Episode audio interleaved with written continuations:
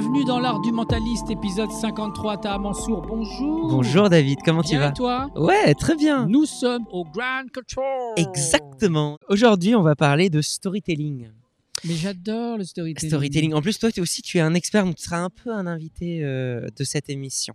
Alors, avant de commencer, j'aimerais euh, te raconter une histoire et vous raconter une histoire. Euh, cette nuit, il faisait euh, vraiment chaud. Euh, et j'étais tellement tourmenté euh, que le nombre de déplacements que je faisais, on aurait assisté à une séance d'exorcisme en fait.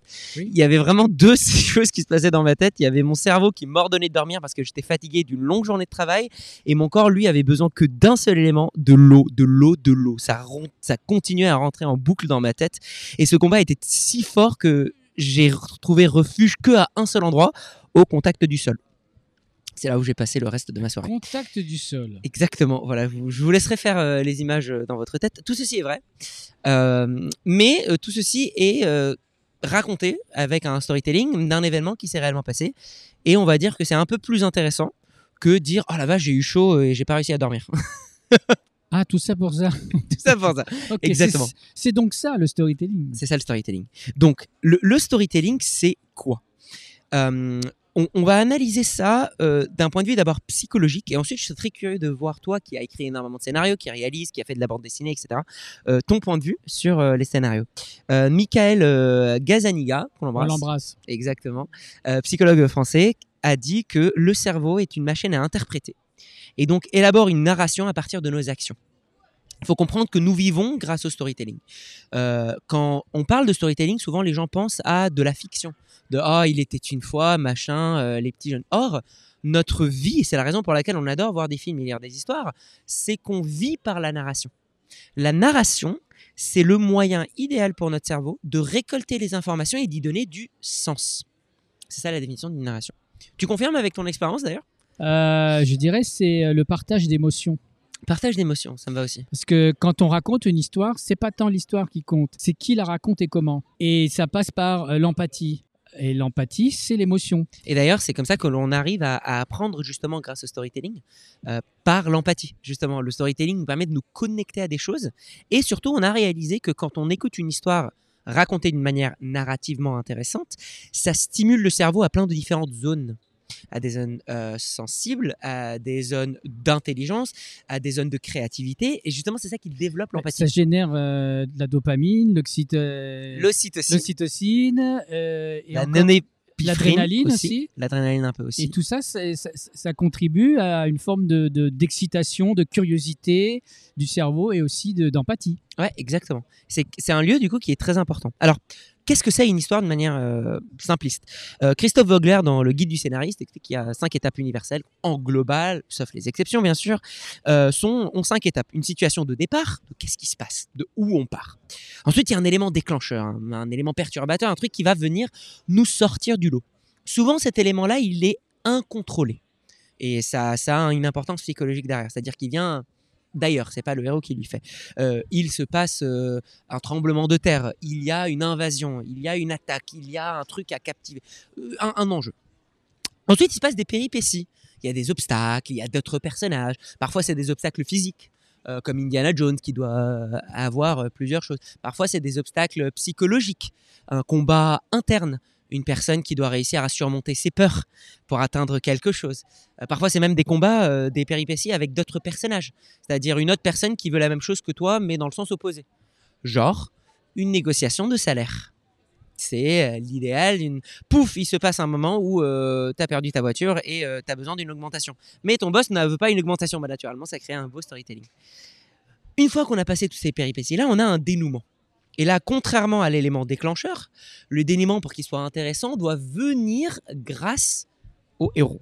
C'est lui, le héros, le personnage principal, qui fait le dénouement et à la fin, on a la situation finale. Si vraiment, moi je, je prends le prisme ouais. de l'histoire ou d'un scénariste, et euh, il manque quand même des éléments.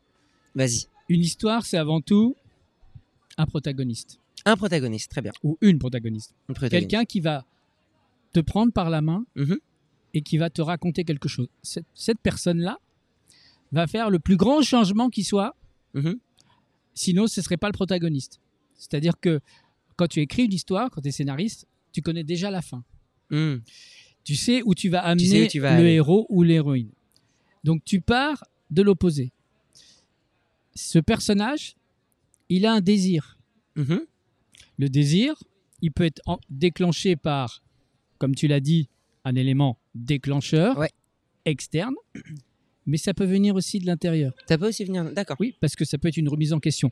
Mais cela dit, pour faciliter euh, la compréhension d'une histoire, puisqu'on n'est pas dans la tête de quelqu'un, Ouais. à part dans des romans, Mhm. où on peut rentrer dans la pensée, en termes de film, on est obligé de créer un visuel.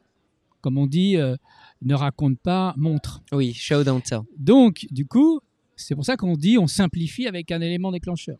Mais mon élément déclencheur peut être interne. J'ai envie de changer ma vie, j'ai plus envie d'être euh, comme ceci ou comme cela, je veux plus être célibataire, par exemple. Tu vois, c'est pas forcément d'un coup, ah, une personne arrive et euh, je veux plus être Et célibataire. du coup, on va venir euh, l'illustrer. ça va déclencher un désir. Ok. Ce désir-là va faire naître un objectif. Parce qu'il faut pas, il faut différencier vraiment un désir d'un objectif. mhm.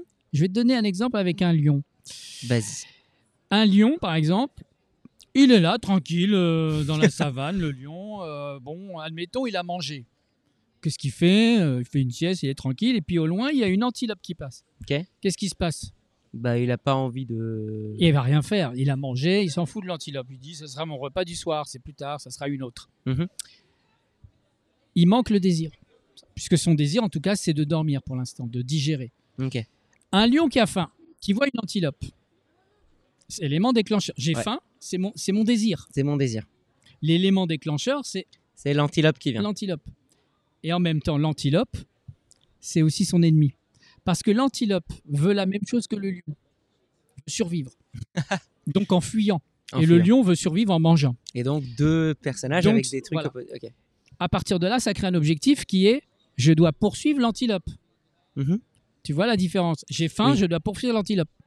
Tu pourrais poursuivre l'antilope parce que l'antilope a, a, a chopé ton, ton bébé. Ce qui n'est pas le cas, ils font pas ça les antilopes, mais euh, peut-être des antilopes rebelles. Mais euh, ensuite, tu parlais d'obstacles. Oui. C'est pas tant les obstacles. C'est en fait ce qu'on appelle euh, dans la mythologie des fourches codines et des flèches Fourche codine. oui, et des flèches opposées à ton désir.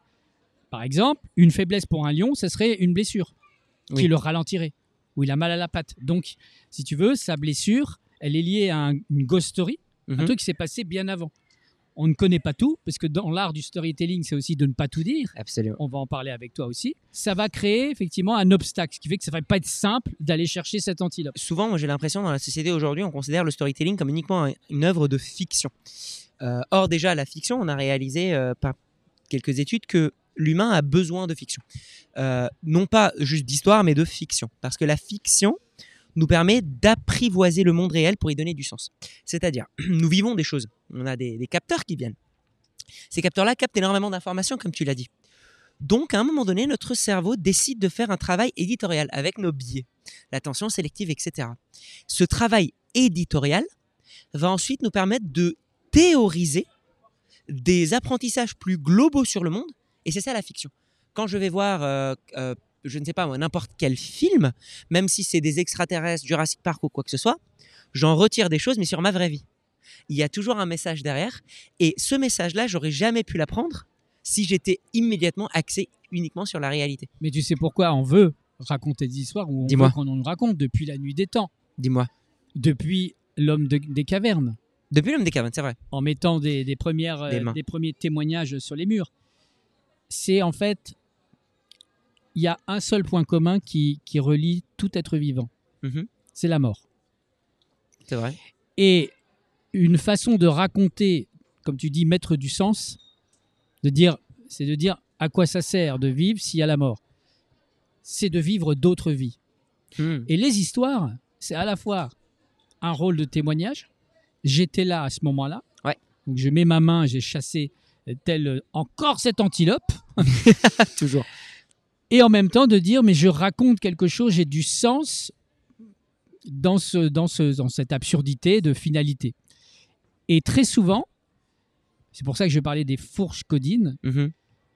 c'est qu'à un moment donné, le héros, au moment du climax, au moment de la crise en français, Ouais. de l'histoire, dans un film par exemple, où on pense que tout est perdu, que le héros n'a plus du tout de ressources, c'est le moment le plus intime qu'on crée avec le public. Parce qu'à ce moment-là, il est mortel. Mm. Donc, il nous ramène à notre mortalité. Donc, on veut qu'il s'en sorte. Ouais, c'est vrai. Et l'autre point, c'est l'amour. L'amour? On fuit la mort, on se rapproche de l'amour. L'amour absolu. Ah, l'amour en général, de la vie, de l'autre, de moi, etc. Oui, une connexion. Connexion. Et l'amour et la mort, c'est les deux points forts qui créent de la proximité et de l'empathie. Ouais, c'est vrai que ça rejoint ce truc d'empathie. Euh, et d'ailleurs, en parlant de ces différents éléments qui racontent une histoire intéressante, euh, ce qu'il faut réaliser aussi, c'est que il y a beaucoup de personnes qui, lorsqu'ils racontent ce qui leur arrive, euh, ne savent pas quels éléments justement choisir. Et c'est un vrai challenge, c'est-à-dire quand je suis en train de raconter ce qui m'est arrivé, on connaît tous la personne qui te dit alors oui oui, j'aimerais te raconter un truc ouf. C'était hier. Non attends, non c'était euh, euh, oui avant-hier. Avant-hier j'étais avec, j'étais, euh, non j'étais j'étais seul. Oui donc du coup je reviens sur le truc. Cela dit, ça fait un bon le sketch. Non, mais c'est horrible.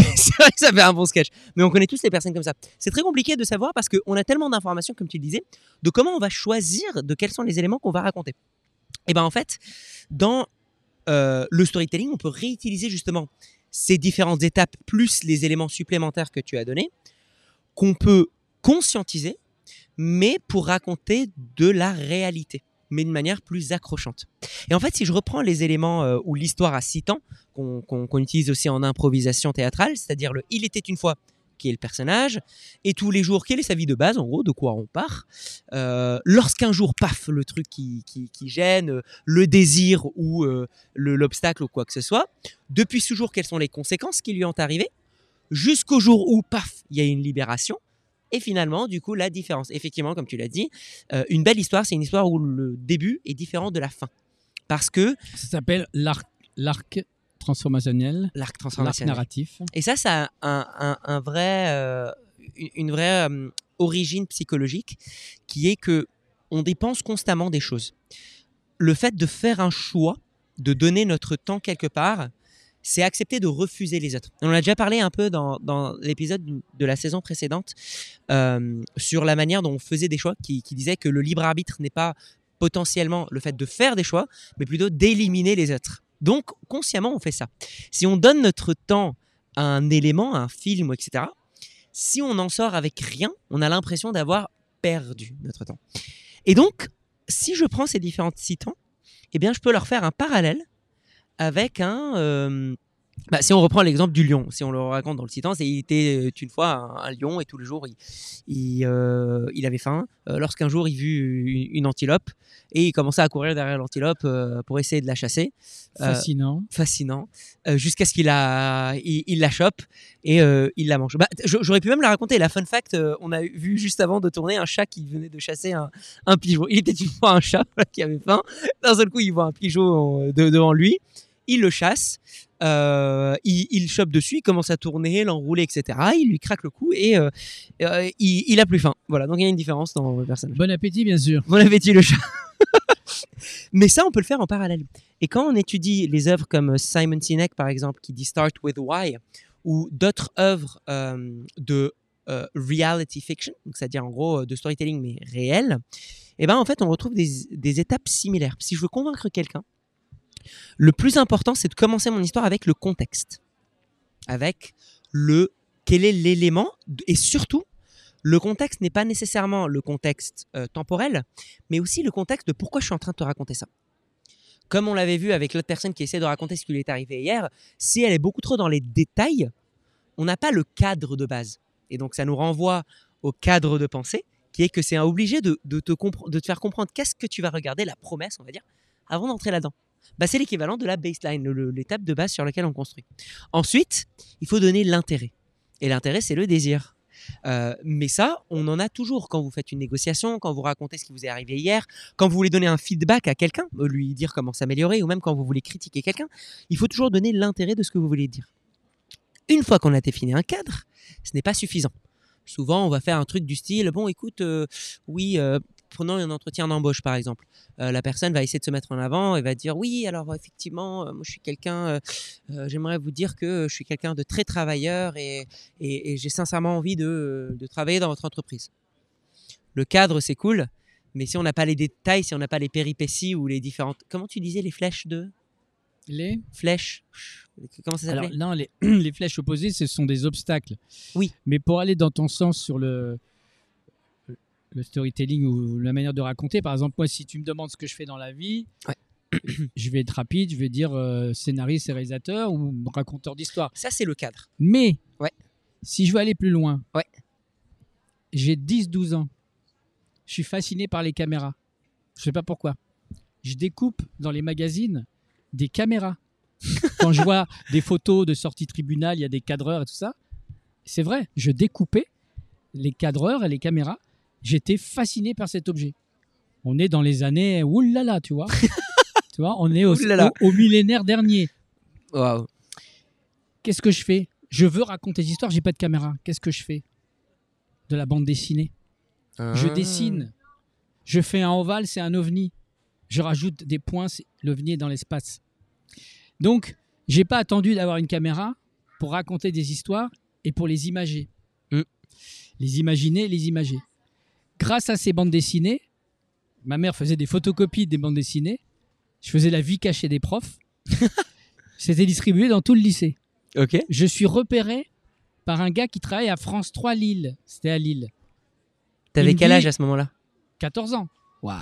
J'ai été publié dans un magazine, dans deux magazines, euh, et Malheur et Powerman, magazine de super-héros. J'avais inventé un super-héros qui s'appelait Oscar, qui dessinait un animal et se transformait en cet animal. Ok. Mais quand j'ai fait la bande dessinée secrète de la vie des profs, la vie secrète de la vie des profs, c'est tombé dans, dans les mains d'un parent d'élève qui est est venu me voir en disant ça te dirait de, de, de, de faire des dessins toutes les semaines, euh, moyennant un petit salaire. Et pendant deux ans, tous les mercredis, j'allais à France 3 dessiner des dessins pour une émission de télé. Mmh. Et avec cet argent, j'ai acheté une caméra. Et j'ai commencé à Regarde. 16 ans à faire des, des pranks dans la rue. Il n'y avait pas YouTube, il n'y avait pas Internet. Je faisais des pranks, on est en 90. Je faisais des caméras cachées, diffusées dans le garage pour les copains. YouTube sans YouTube. quoi. YouTube sur YouTube. Et en, parallèle de mes études, je fais les beaux-arts, etc. Je récupère toutes mes vidéos, j'envoie une démo à- au directeur des programmes de la chaîne MCM Mhm. et je suis embauché. Et je suis cadreur pendant trois mois. Et trois mois après, je suis animateur, je fais deux heures de direct tous les jours. Et ça, t'avais quel âge?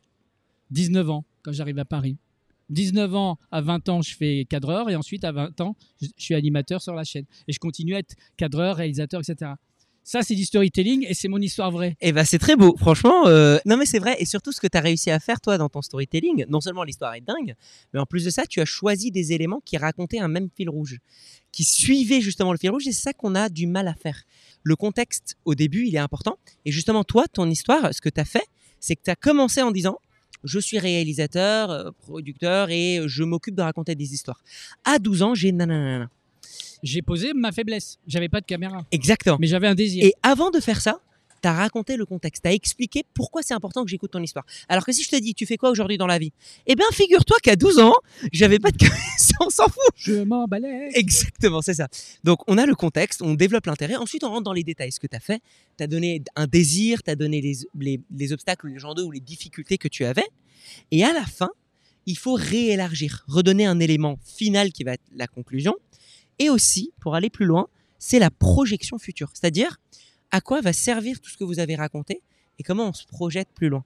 Cet outil-là, c'est un outil que j'enseigne en en entreprise et pour des étudiants euh, pour euh, comment euh, raconter une anecdote. Donc, en gros, j'appelle ça le sablier inversé. Donc, il faut imaginer juste un sablier. On commence large en donnant le cadre. Parce que si je commence immédiatement en donnant des exemples, on s'embalèque. Donc, je donne un cadre global pour que la personne comprenne, comme tu l'as fait là. Ensuite, je rentre en détail. Si je ne fais pas ce- si je ne fais pas ces détails-là, on s'en fout. Il y a beaucoup de réalisateurs, comme tu l'as dit, pourquoi toi et pas quelqu'un d'autre. Donc là, on va donner des détails précis. Et là, on rentre dans le show dentelle, le micro, l'élément précis, le visuel, va venir illustrer le macro. Et en fait, à travers ton histoire que tu as fait dans ta jeunesse, moi, je peux imaginer ta personnalité et ton travail d'aujourd'hui. Et ensuite, à la fin, on réouvre et on fait le lien entre le micro et l'exemple de base qui a été donné. Donc ça fait ouverture, fermeture, ouverture. Donc c'est un sablier, je vois pas pourquoi il est inversé. Non, mais parce que en gros, le, le sable, il passe horizontalement et non pas verticalement. Ah d'accord, le ça sablier de l'espace. Le sablier inversé. Exactement. C'est pour ça que j'appelle ça le sablier inversé. Euh, mais du coup, le, storytelling est, est- est applicable du coup dans la vie quotidienne. À chaque fois que vous devez convaincre quelqu'un, il faut que vous racontez une histoire importante. Et je me rappelle, je l'avais vu, on encadrait avec euh, ma boîte euh, Next Level plusieurs personnes à- dans une entreprise qui organisaient une espèce de Innovation Awards, c'est-à-dire un espèce de- d'enjeu où ils prennent tout le monde dans la boîte. C'est une grosse, grosse boîte. Euh, et euh, chaque personne ou chaque groupe de personnes qui a travaillé sur un, sur un élément euh, doivent ensuite passer devant un jury et ont une minute pour pitcher leur sujet. Et les meilleurs pitchs reçoivent une augmentation de salaire plus le budget nécessaire pour continuer le développement de, de ce projet-là. Et ce que l'on réalise, malheureusement, mais c'est le cas aussi en sciences, c'est que ce n'est pas les innovations les plus intéressantes ou les plus utiles qui sont conservées, c'est parfois les histoires qui sont les mieux racontées. Et donc, savoir raconter des histoires, c'est euh, crucial, on va dire, pour convaincre et pour captiver les autres et pour pouvoir avancer. Euh, en parlant de Next Level, ils ont un outil. Tu vas arrêter de faire de la pub pour Next Level. Mais non, mais- Ils sont sponsors de ce Euh, podcast. non, mais il y, a- il y a un outil euh, qui, qui est issu du bouquin de, de Next Level, mais je les cite comme n'importe quelle autre personne que je pourrais citer. Bien sûr. Cite d'autres marques concurrentes d'ailleurs. Non, je, Ah. je pourrais les avoir, mais je vais pas les citer. Et voilà. Tu vois? Donc non, c'est de la pub déguisée. Et en tout cas, ton pitch, il marche très bien. Non, mais il y, y a un outil qui a été développé par Next Level, mais c'est pas moi qui ai développé l'outil, donc je le cite, c'est tout. Euh, comment Tu doper vos à la histoires compta, tu vas voir. Exactement. Comment doper vos histoires Euh, Et donc, euh, pour doper ces histoires, pour les rendre plus intéressantes, il faut ajouter DOPER. Et donc, il y avait les éléments que tu avais racontés. Ajouter un désir, ajouter des obstacles ou des flèches, ajouter un personnage, ajouter de l'émotion et ajouter une réponse dramatique. Mmh, Dopé. Très bien. Ça te va? Merci au champion, shampoing DOP d'avoir sponsorisé ce- cet épisode. mais non, mais plus sérieusement, en fait aussi, un, exemple assez important que je trouve de storytelling, c'est notamment dans tout ce qui est artistique et plus particulièrement dans la magie et dans le mentalisme. Euh, on est tellement focalisé parfois, euh, et moi aussi je tombe hein, dans, ce piège parfois, sur la méthode, sur le oh, ce serait dingue si euh, cette carte-là pouvait se téléporter à là, ou alors ce truc-là disparaîtrait et réapparaissait. C'est ce que je critique à beaucoup de spectacles de magie d'ailleurs, c'est-à-dire qu'il y a des tours, on se dit waouh, c'est bluffant, et après on, on revit no- notre vie tranquillement. Et je vais prendre l'exemple ici d'un d'un très bon ami à moi, euh, mentaliste Peter Turner, un, mentaliste très connu euh, On mondialement. embrasse. On l'embrasse. Euh, qui travaille énormément le storytelling. C'est d'ailleurs un peu lui qui m'a inspiré à ajouter énormément de storytelling dans mes spectacles, notamment dans l'effet papillon, où euh, mon objectif c'était que les, les- les tours eux-mêmes racontent quelque chose de plus important. Et donc dans son exemple, il utilise euh, par exemple un, euh, pin code divination, donc une divination de code PIN. C'est un tour qui est assez classique en mentalisme où euh, tu prends le téléphone de quelqu'un, tu lis dans ses pensées, tu devines le code PIN de son téléphone. C'est très bluffant, hein, ça marche très très bien. Mais imaginez que vous rajoutez ce storytelling là, c'est ça que, Peter Turner a écrit. Euh, il, lui prend le téléphone de la personne et il fait ok ça c'est ton téléphone je peux le prendre merci Euh, ce truc là il est assez petit tu le tiens tu le trimbales partout avec toi et tu l'oublies on, on réalise même pas à quel point on a notre téléphone sur nous Euh, là dedans tu as probablement une photo de ta carte d'identité j'imagine ou passeport ou quelque chose ouais ok Euh, à l'intérieur tu peux aussi payer avec ton téléphone oui donc tu as toutes les informations codées à l'intérieur de ton téléphone de ta carte bleue euh, tu as aussi accès direct à tes réseaux sociaux. Tu les as pas laissés avec mot de passe. Tu peux immédiatement cliquer et, in- et intégrer. Donc, avec ce téléphone, tu peux immédiatement accéder à Facebook, email, Instagram, WhatsApp, chat, ce que, tu veux et mettre un message en ton nom, n'est-ce pas? Ok, très bien. Et en plus de ça, tout ce que tu es fait est euh, stocké sous ton nom parce que euh, toutes tes différentes applications sont stockées derrière ton email. Donc ça veut dire que si Ça- moi, ça, fout les jetons. ça- on devient parano là. Absolument, mais c'est vrai. Et Ouais. là, c'est là où on réalise un truc. Du coup, je fais, et lui, il fait. euh, donc, si je prends ton téléphone, et ben techniquement, je pourrais écrire en ton nom, je pourrais payer en ton nom, je pourrais euh, faire des recherches en ton nom, euh, répondre à des, à des gens en ton nom, appeler des gens en ton nom. Tout ça, prendre possession d'une partie de ta vie et de ta personnalité. Et qu'est-ce qui protège ta vie entière? Quatre chiffres. Là, il y a un enjeu. Waouh. C'est hyper important. Et donc, quand il regarde la personne dans les yeux et qu'il devine ses chiffres et qu'il lui révèle, la réaction sur le public n'a rien à voir. Encore plus fort, ouais. Que de dire juste 5, 4, 3, 2, 1. C'est ça. Et là, la personne fait Oh, C'est ouf, il a lu dans mes pensées. Là, c'est plus ça. Là, c'est je peux en fait voler ta vie avec ça. Donc, j'ai le pouvoir d'aller beaucoup plus loin. Il a mis de l'enjeu en fait. Exactement, c'est ça. Au a mis numéro. l'enjeu. Il a mis un désir aussi, qui est que pourquoi est-ce que le magicien il désire que la carte euh, se téléporte? Alors que là, il y a un désir un peu malsain de, en fait, une personne malsaine pourrait cambrioler ta vie et, et se faire passer. Donc il a mis un désir, il a mis un enjeu euh, et il a mis de l'émotion. Ces éléments-là ont amélioré l'effet. Et de l'empathie pour les autres, les Exact. spectateurs qui disent Oh là là, si ça m'arrivait. Et ça rejoint l'épisode qu'on avait fait sur comment convaincre. Le moment où je vous disais, quand vous voulez essayer de convaincre quelqu'un, essayez de lui dire qu'est-ce que lui, il en gagne. Bah, ça rejoint un peu ça, le storytelling. C'est-à-dire, l'idéal serait de raconter une histoire qui va mettre en avant, mettre en lumière, du coup, les enjeux, mettre en lumière les personnages qui m'intéressent, mettre en lumière euh, les différentes flèches et les soucis et ça, et mettre en lumière les éléments qui vont créer de l'empathie. T'as eu des éléments, toi, ou, ou des moments dans ta vie où le storytelling t'avait euh, t'avait aidé d'un point de vue professionnel ou personnel En juin 2012 C'est super. et mardi dernier. Vous voyez que là, le problème, c'est qu'il est rentré dans les détails, il a pas mis de cadre. du coup, Voilà, voilà, c'est le problème. tu as cité Vogler, c'est très bien. Ouais. Il y a John Truby, il y en a plein d'autres. Il y a Mackie, mon étagère, il y a euh, Beaucoup. 50 livres de, de recettes. Tu vois, c'est des recettes. Mais ce qui fait une bonne histoire, c'est pas la recette, d'accord C'est les ingrédients. C'est comme, c'est comme si tu disais j'ai acheté la même casserole qu'un grand chef cuistot, donc je vais faire des, des magnifiques pâtes. C'est faux, en fait Hmm. ou j'ai exactement le même pinceau que Picasso, donc je vais être bon. Non, les outils, c'est très bien.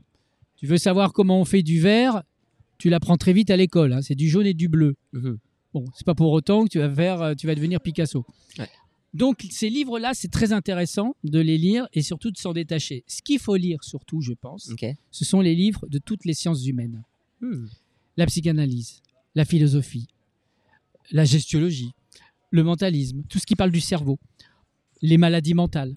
Parce que tout ça, ce sont les ingrédients, en fait, de l'humain. Mm. Et c'est ça qui va nous permettre de créer de l'empathie, de la proximité et des histoires qui se situent entre fuite de la mort et Ouais, recherche de l'amour en général. C'est pas le fait qu'à 12, à la 12e minute, il va se passer ça et à la 25e minute, ça. Ça, c'est très bien la structure. Mais si vous voulez commencer à storyteller, Mhm. à raconter quelque chose, que ce soit un livre, un film, une chanson ou même un CV, il faut avant tout observer l'autre. Ça s'appelle le vécu. Si t'as pas assez vécu, lis le vécu des autres. C'est ça. Et apprends et regarde les autres. C'est vrai que justement, en re- reliant euh, le storytelling, l'humain est le seul être que l'on connaît aujourd'hui qui a la capacité de se transmettre des apprentissages entre des générations qui ne sont jamais vues directement. Et c'est vraiment un, un- un- un pouvoir euh, de dingue en fait. C'est intéressant ce que tu dis parce que la première manière de transmettre, c'était quoi? Première manière de transmettre, bah, c'était. euh, C'était les images. Ah oui. Avant les mots, on dessinait Oui. sur les murs. Et ensuite, il y a eu les mots avec l'imprimerie. Ouais. Mais, mais il y a eu d'abord toute la transmission orale, notamment avec les religions. Oui. Transmission orale, parce que tout le monde ne savait pas lire et écrire. C'est par la religion. Et ensuite, il y a eu l'écriture. Bien plus tard qu'il y a eu le PowerPoint. Mais on a été plus habitué par la transmission orale et l'image, c'est-à-dire qu'on se fait, quand on fait du storytelling, Ouais. On, on fait des images. Non, c'est vrai que euh, les, les- les images, c'est euh, c'est un truc assez puissant euh, dans, dans la manière dont, dont ça raconte des choses. Et d'ailleurs, on invitera dans un épisode plus tard euh, un, un ami à moi photographe pour parler de la manipulation des images. Ah, très bien, très bien. Ah, Ça c'est intéressant. Ça va être euh, très très très Il intéressant. faudra le faire ici, Exactement, ici absolument, ici. au voilà. grand contrôle. Un petit tips pour terminer Ouais, là absolument. Alors déjà, le tips que toi tu as donné était vraiment très excellent. Euh, je vais Ah, rajouter un. très C'est très important et surtout ça rejoint euh, un, un truc que, que, que je vois qui est qu'on a tendance à appliquer énormément de modèles, mais alors que toi ce que tu dis c'est en fait vivez et essayez d'apprendre par votre vécu en, apprend, en, en observant et tout. Et c'est vrai que moi j'utilise tous les modèles euh, qu'on a, qu'on a pu citer dans, dans la saison d'avant, c'est-à-dire euh, euh, les quatre couleurs de personnalité, le process-com, etc. En fait pour créer des personnages un peu plus euh, réalistes, Ouais, pour leur sûr. faire évoluer, etc.